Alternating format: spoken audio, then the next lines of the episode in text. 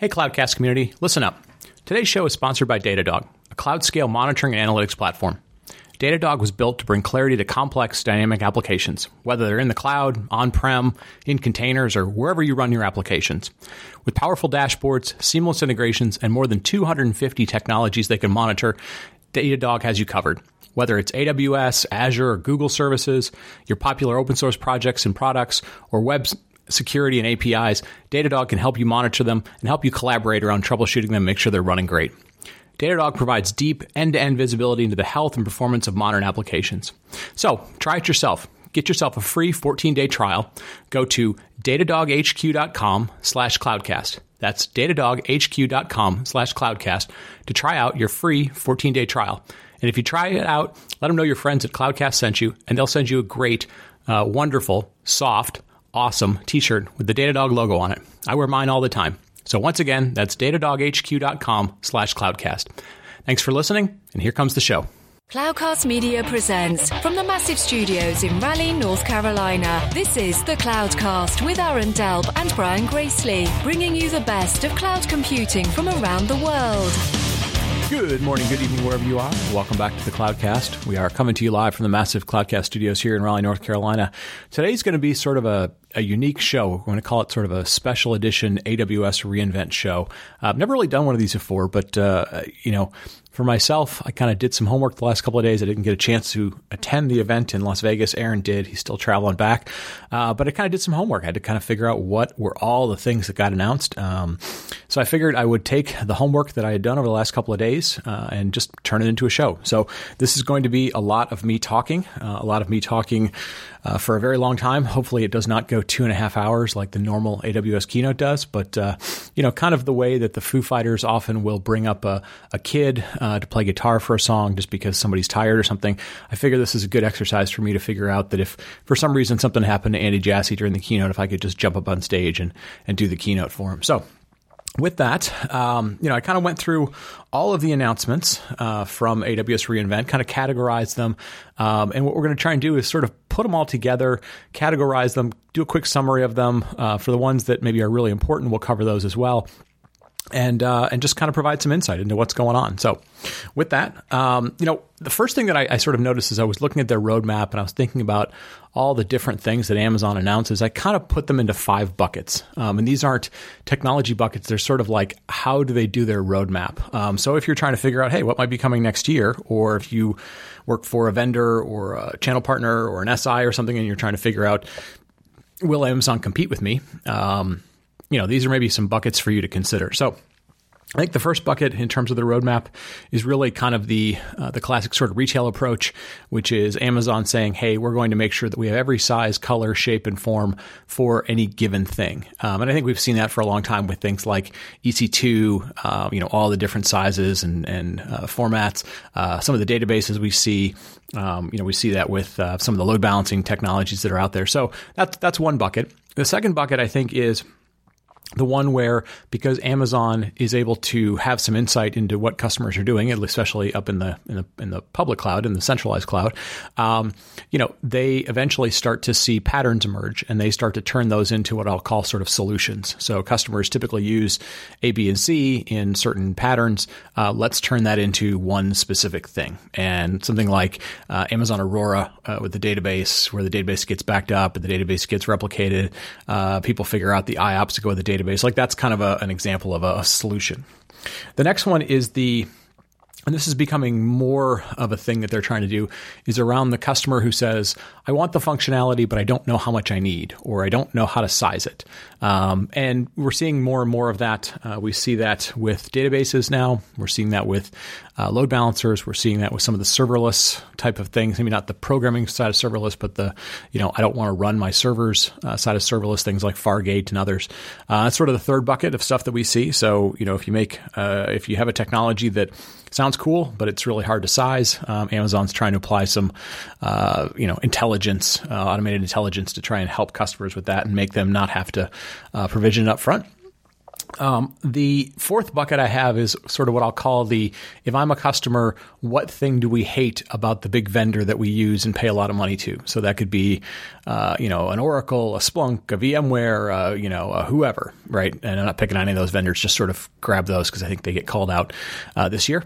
Um, you know, and, and Amazon will often go, oh, okay, well, you know, we could do a similar type of feature, maybe at a cheaper price point, or maybe it's a, uh, you know, we take the, the problem that everybody hates and we automate it in some way so you don't have to hate it as much. So that's the fourth bucket.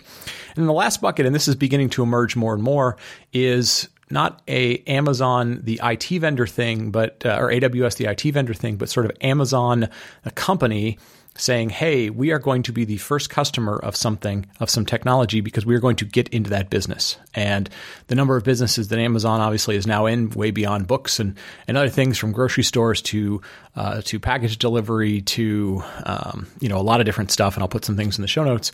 Um, they often become customer one and uh, we'll see a few things that get announced this year where it seems pretty obvious that Amazon is sort of customer one of this. And then at some point, Amazon said, oh, well, you know what? Um, there are probably some people that will compete with us in that space, or they are maybe they're in the incumbent and uh, we do the technology better than they do, and we can start making some money off of them using our services on the back end. So, anyways, with that, uh, we're going to go through a lot, a lot of announcements. I think there's over 40 announcements. So, um, so buckle in. Hopefully, uh, maybe you're going on a long car ride or something. Um, we're going to just kind of go through them, uh, group them into different buckets, and, and, maybe you'll like certain buckets and, and other buckets you may not care about. So, the first bucket I've got is infrastructure. And I'm going to run through a lot of these. Some I just hit the announcements, and some will kind of get into them. Uh, the first one was the announcement of the uh, GovCloud for US East. I was sort of surprised by this. I actually thought the GovCloud was in US East, sort of around Washington, D.C. It was actually out on the West Coast, uh, but there's now an East Coast GovCloud. Um, something called Route 53 for uh, Route 53 Resolver. So that's the DNS service for hybrid clouds. And essentially, this allows uh, Route 53 DNS to resolve to both things in the what I'll call the centralized cloud, and then we're going to talk about uh, sort of outposts or what are going to be the private cloud uh, or you know uh, on-prem clouds for uh, AWS. So basically, a, a, DNS resolver that will help for um, you know multi-cloud environments, so everything doesn't have to be in the centralized AWS cloud.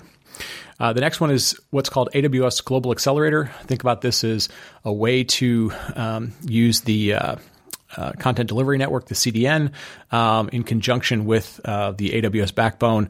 Um, so, just a, a, faster way to get traffic that has to be global, um, application and data that has to be global. Uh, it's a more intelligent way of routing it around the globe and getting it there faster.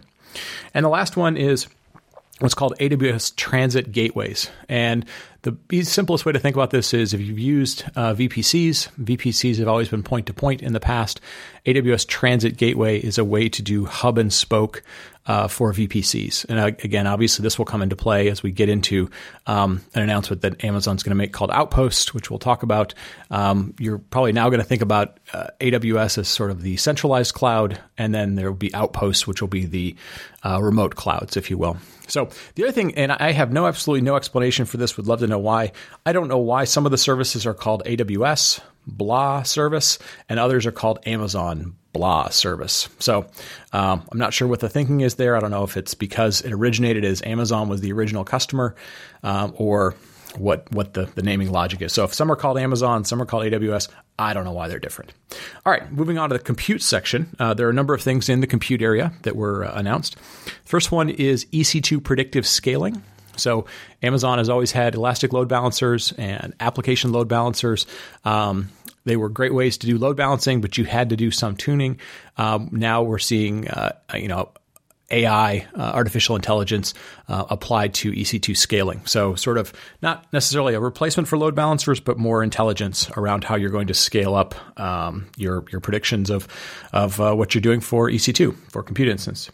A couple of new compute instances. One was the A1 compute instance, which are based on ARM uh, processors, and the C5N compute instance, which are 100 gigabit networking instances. So very large uh, for um, you know big, uh, big high bandwidth um, use cases, and then for the ARM use cases as well.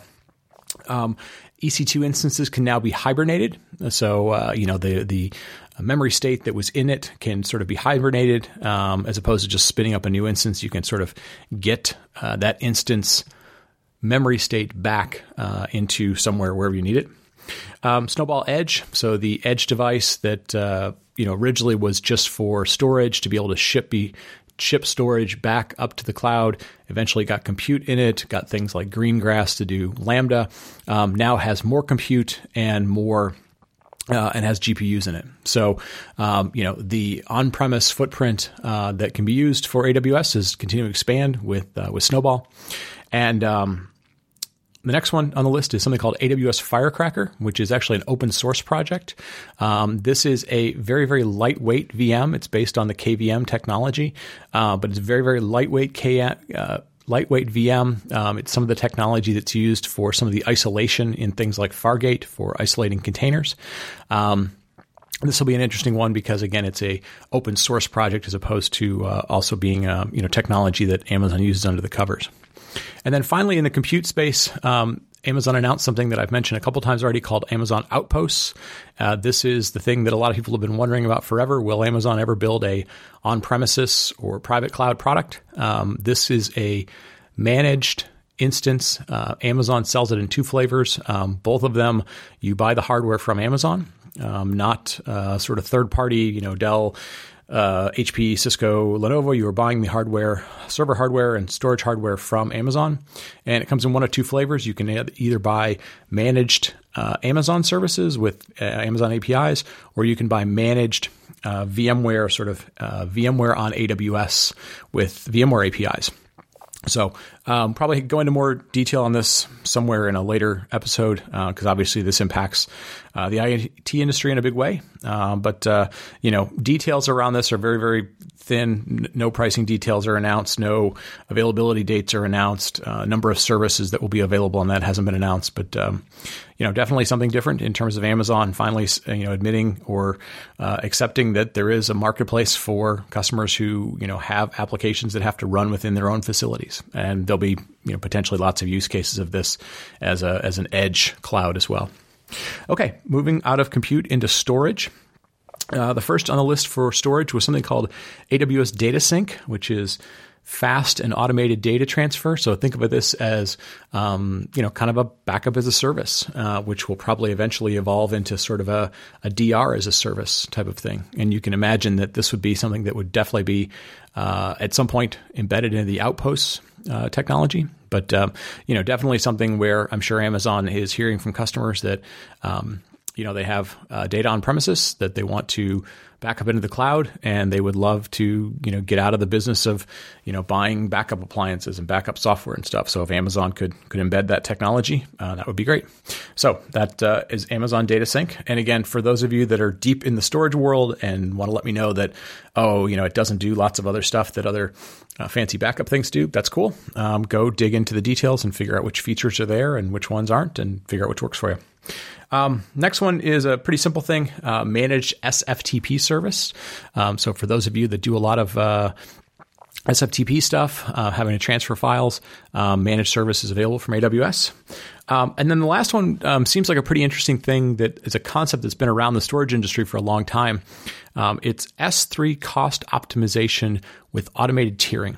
So for anybody who's been around uh, the storage industry for a long time, um, you know, lots of vendors have done this where they will have uh, like memory, um, SSD disks, and then maybe like you know some cheap and deep um, set of, of, disk storage that'll be on like a big storage array, for example, and they'd be able to migrate hot data and cold data and so forth uh, dynamically within the platform. This is in essence doing this with S3. The big difference, of course, being uh, with S3, there are some significant price differences. I guess this would be the same with, with SANs as well between SSD and, and disks, uh, but it will um, try and do some automatic automated uh, tiering and movement of data between, say, like S3 and and some of the um, you know lower usage, um, less frequently accessed uh, tiers, and then potentially all the way out to Glacier and so forth. So, um, just a way for you to continue to keep putting data into S3 and them helping you try and optimize the cost point based on uh, usage and availability. Okay, as we move out of storage, uh, a couple of new announcements that are sort of related to storage in file systems. So, Amazon uh, came out with something called FXS So uh, Frank uh, Xerox SAM FXS uh, for Windows File Server. So managed Windows File Server uh, systems. Being able to, if you don't want to manage those Windows File Servers anymore out of Windows servers, you can now do that through AWS.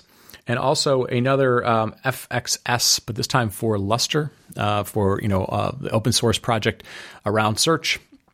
for Lustre, both of those file systems are now available as managed services from AWS. Okay, moving out of file systems and storage into databases. A um, couple of things around DynamoDB. Uh, DynamoDB always was sort of a uh, NoSQL type of database, um, huge, uh, you know, NoSQL database. Um, now supports transactions, so this uh, probably a big space where Amazon's going after uh, more and more of the database space for uh, for Oracle, and they did a huge talk about you know how they had moved themselves uh, off of Oracle databases onto onto um, Amazon DB, which is their own homegrown technology, and then you know kind of a lot in Werner's keynote about how uh, they had migrated these transactional databases, Oracle databases, over into uh, into DynamoDB. So DynamoDB now has transactions. DynamoDB also is now an on-demand service. So on-demand in the sense of you know more and more like we're seeing a lot of the Amazon services where um, they are more serverless like in terms of you don't have to think about uh, planning for IOPS. You don't necessarily have to plan for um, you know some of the sharding and other scaling types of parameters. Um, so the on-demand uh, nature of that uh, is now available for uh, DynamoDB. Previously, it was available for things like Aurora DB.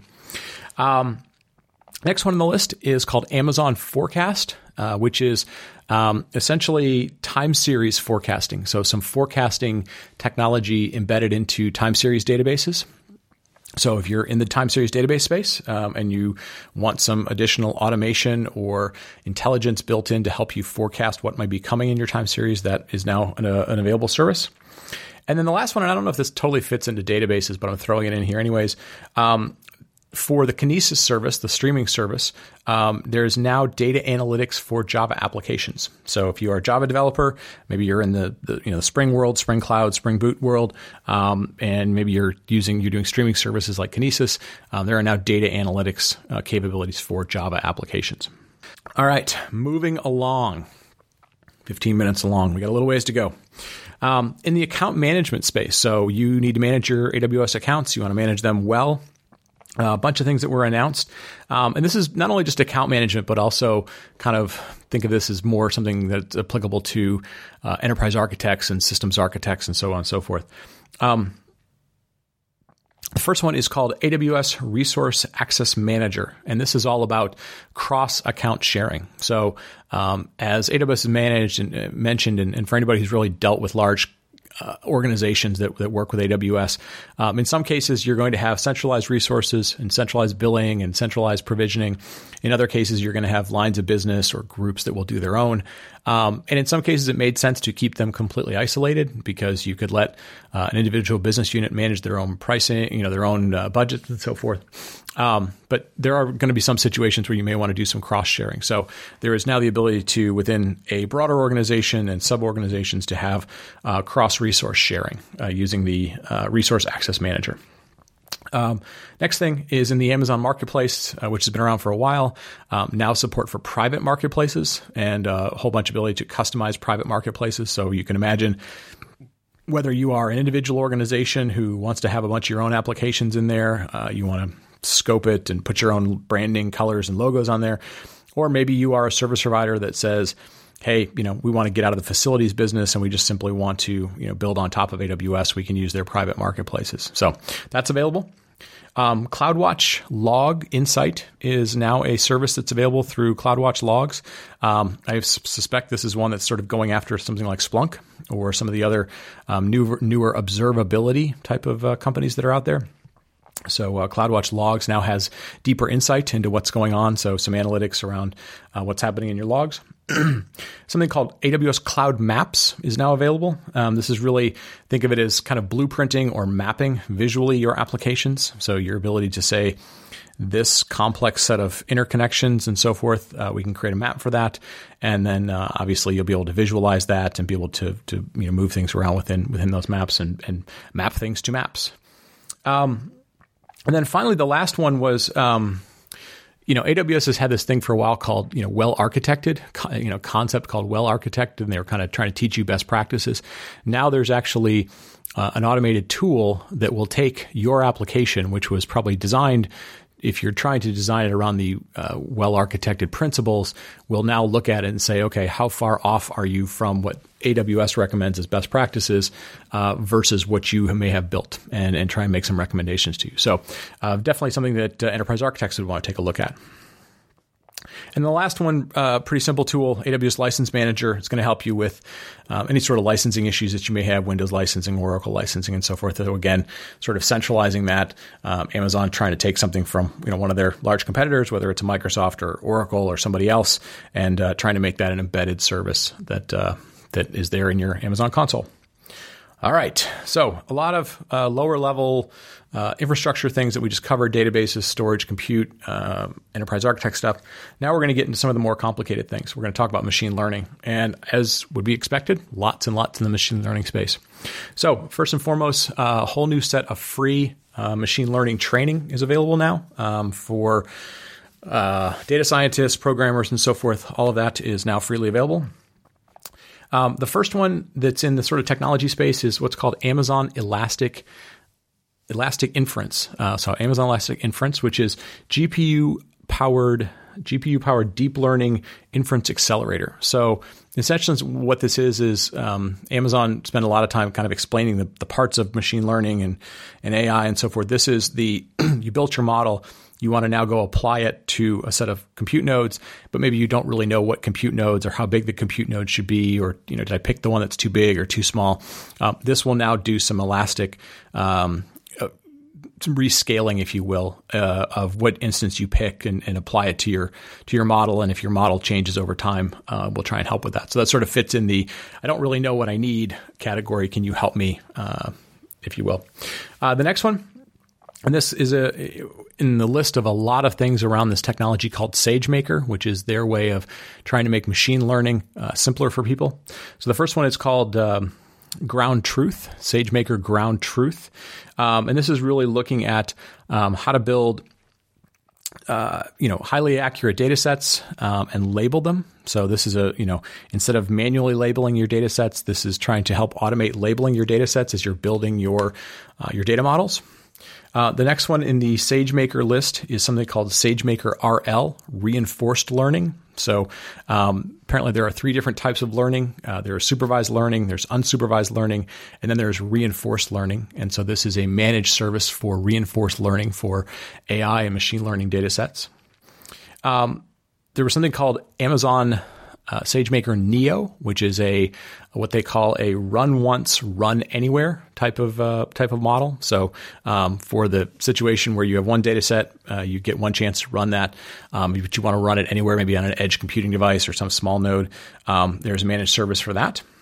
Uh, the other thing they did was something called Deep Racer, which is their way of trying to make some of the SageMaker reinforced learning things sort of fun. So um, you're able to build programming models around these race cars, these small uh, race cars, and they're going to have some programs that go on throughout the year to look for the best models and so forth, uh, assuming that a lot of this is, is going to be eventually baked into things like automated, uh, highly automated vehicles and autonomous driving and um, things that might help Amazon down the road, like uh, you know automated deliveries for Prime and so forth. So Deep Racer is sort of a fun way uh, through through cars and racing um, to embed some of that SageMaker um, RL technology.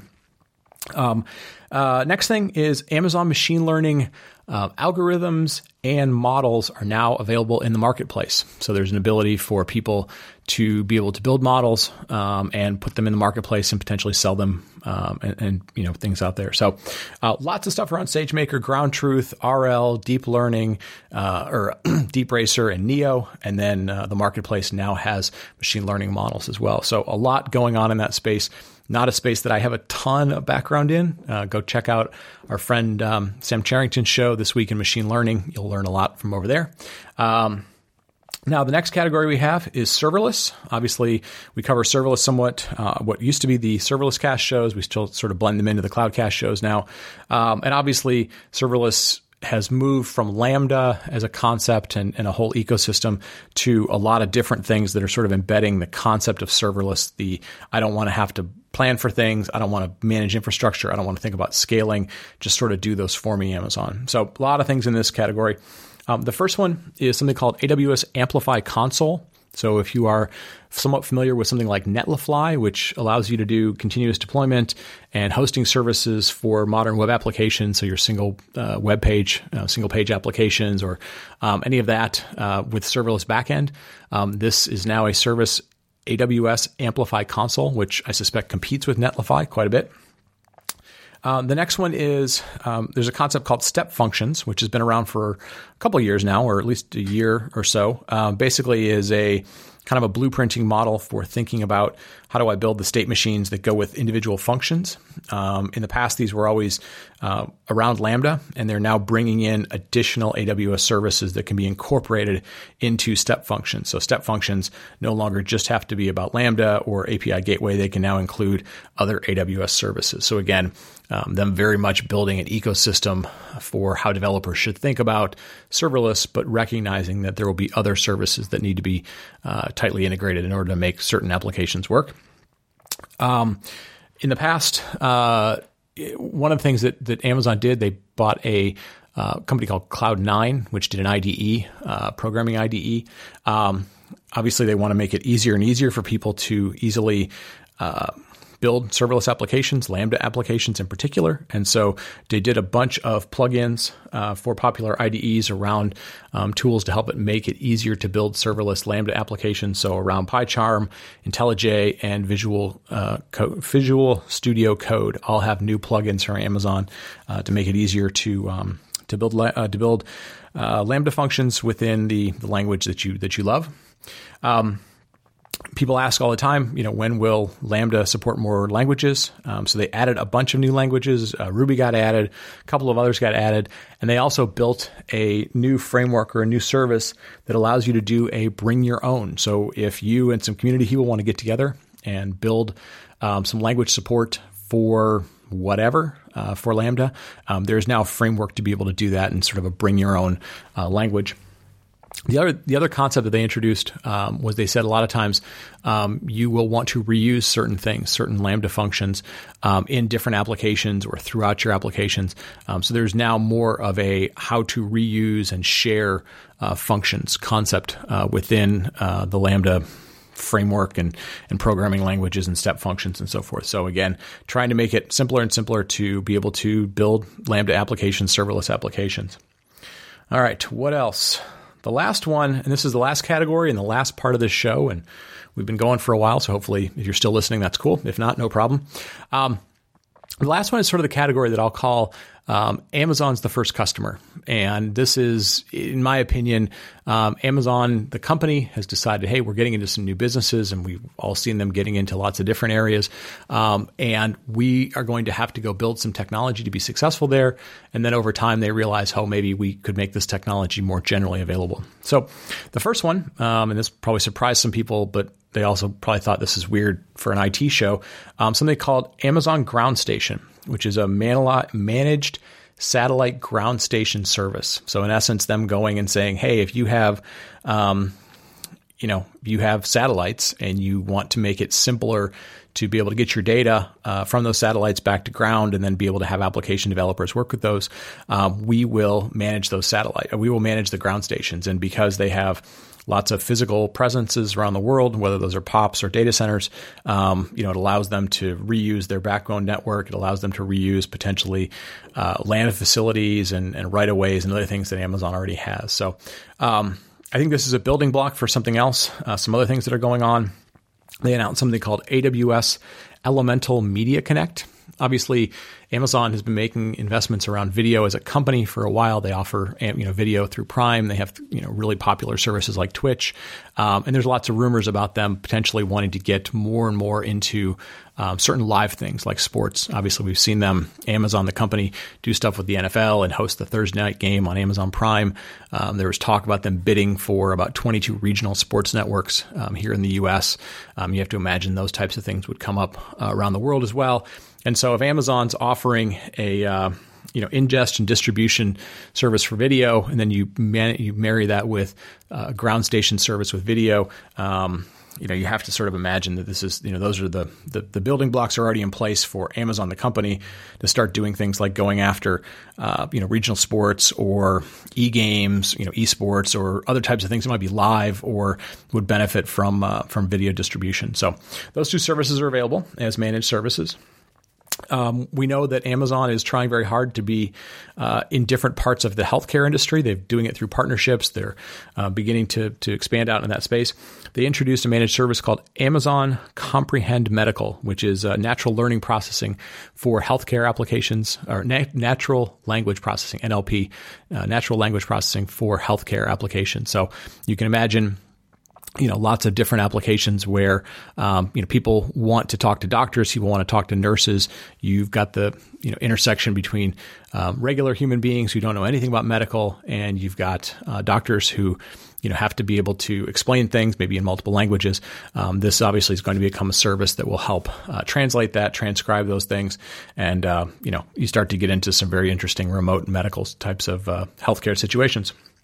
Um, the next one uh, is something called AWS RoboMaker, which is a new service to help develop, test, deploy, manage robotics applications. So, uh, at some point, when Skynet happens and the robots take over all of our jobs, Amazon wants to make sure that they're part of that as well. Obviously, Amazon does a ton of work with robots in their uh, warehouse and distribution factories.